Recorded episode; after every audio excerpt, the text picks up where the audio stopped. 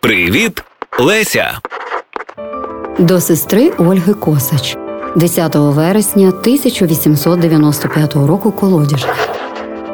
Дорога Олесю, ну як же ж чи поздоровляти, чи не поздоровляти з поступленням в пансіон? Напиши, як то тобі здалася школа.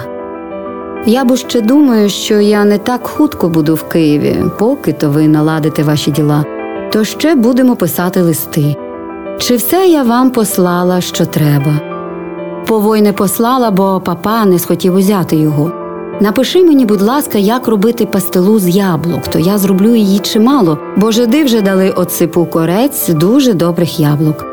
Також напиши рецепти по видил яблук і слив, спосіб маринування слив і грушок, і то не гаючись, бо грушки вже лежать у погребі, все надзвичайно раптово поспіває цей рік.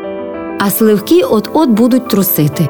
Спитайся у мами, чи треба увесь сир ховати для нас, чи можна частину продати, бо його багато оддушується, уже знов зібралося стільки, як я в Київ послала.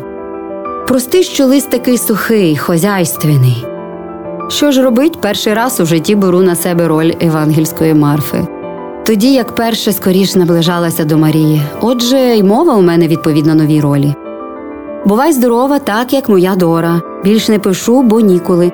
Цілую тебе і маму, і всіх. Знайомим кланяюся. Твоя Леся. Проєкт реалізовано за підтримки Українського культурного фонду.